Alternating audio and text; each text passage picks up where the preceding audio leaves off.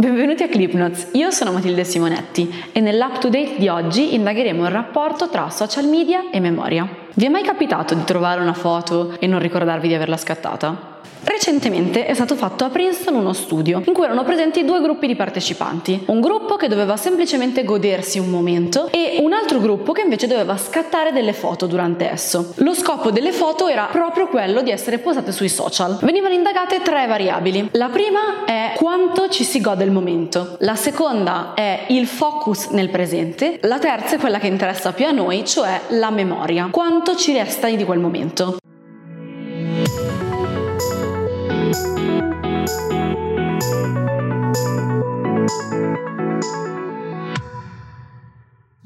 Risultati sono stati abbastanza sorprendenti. Infatti, tutto quello che riguarda il presente non ha mostrato differenze nei due gruppi. Quindi scattare una foto non pregiudica quanto ci si gode il momento. D'altra parte, ha avuto un effetto abbastanza forte sulla memoria. Coloro che non avevano scattato le foto si ricordavano molto di più il momento. Secondo la dottoressa Diana Tamir, colei che ha fatto questo studio, la colpa sarebbe della memoria transattiva. La memoria transattiva è un tipo di memoria un po' particolare. Siamo tutti abituati a parlare di memoria individuale, quella a breve termine, a lungo termine e cose del genere. La memoria transattiva invece entra in gioco quando si, ci si relaziona a un gruppo. È il tipo di memoria che decide dove si trova un ricordo, se all'interno di noi o al di fuori. È molto importante nei gruppi di lavoro, in cui un singolo non può avere tutte le competenze e tutti i ricordi, ma questi vanno distribuiti tra i vari membri. La comodità della memoria transattiva è che permette di ampliare lo spazio disponibile. Infatti, non essendo distribuito in una sola mente, ma in di più, è possibile ampliare la quantità di ricordi. La memoria transattiva non funziona soltanto nei gruppi. Infatti possiamo mettere dei ricordi al di fuori di noi anche ad esempio in libri, in film o proprio nei social media. Così liberiamo spazio della nostra memoria, ma allo stesso tempo non ci dimentichiamo di un evento importante.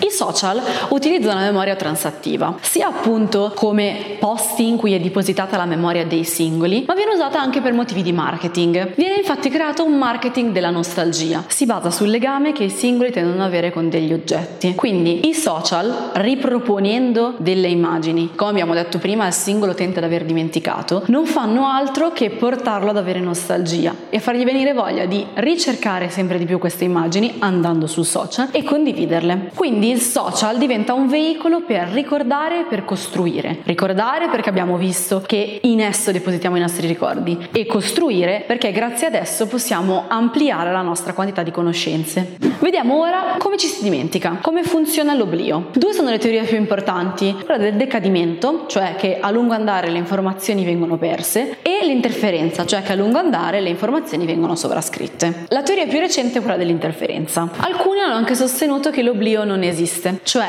non è che all'improvviso eliminiamo alcuni ricordi, ma semplicemente non siamo più in grado di, di accedervi. Alcuni studi neurofisiologici hanno sottolineato l'importanza del consolidamento, cioè del continuare a ripetersi una memoria. Se noi non continuiamo a ripetere un ricordo, esso viene sovrascritto. Esistono delle tecniche che aiutano a migliorare la propria memoria. Sono le cosiddette mnemotecniche. Si dividono in visive e acustiche. Ognuno di noi preferisce un tipo. Per quanto riguarda quelle verbali, le più utilizzate sono le rime, gli acronimi e gli acrostici. Le rime, per esempio, la filastrocca che usiamo tutti per ricordarci i mesi, 30 giorni a settembre, eccetera, eccetera. Gli acronimi, per esempio STP, quello della mia facoltà, Scienze Tecniche Psicologiche, oppure qualcosa che non sia politico, come ad esempio CRI, Centro di Ricerca Italiano, oppure gli acrostici, come quello per ricordarsi le Alpi, ma con gran pena le recano giù. Quelle visive invece sono le associazioni visive, cioè devo ricordarmi la parola abete e la parola balcone. Posso immaginarmi un abete sul balcone. Questo è molto semplice, però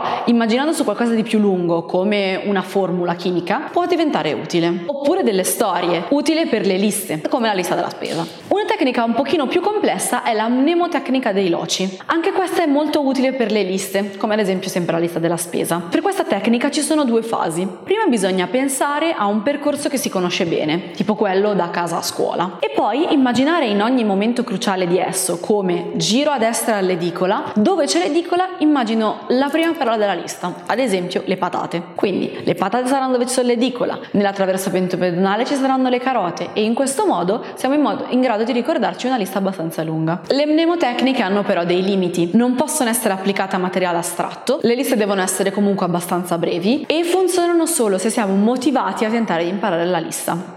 La puntata di oggi finisce qui, non dimenticatevi di seguire Clipland su tutti i social. Ciao!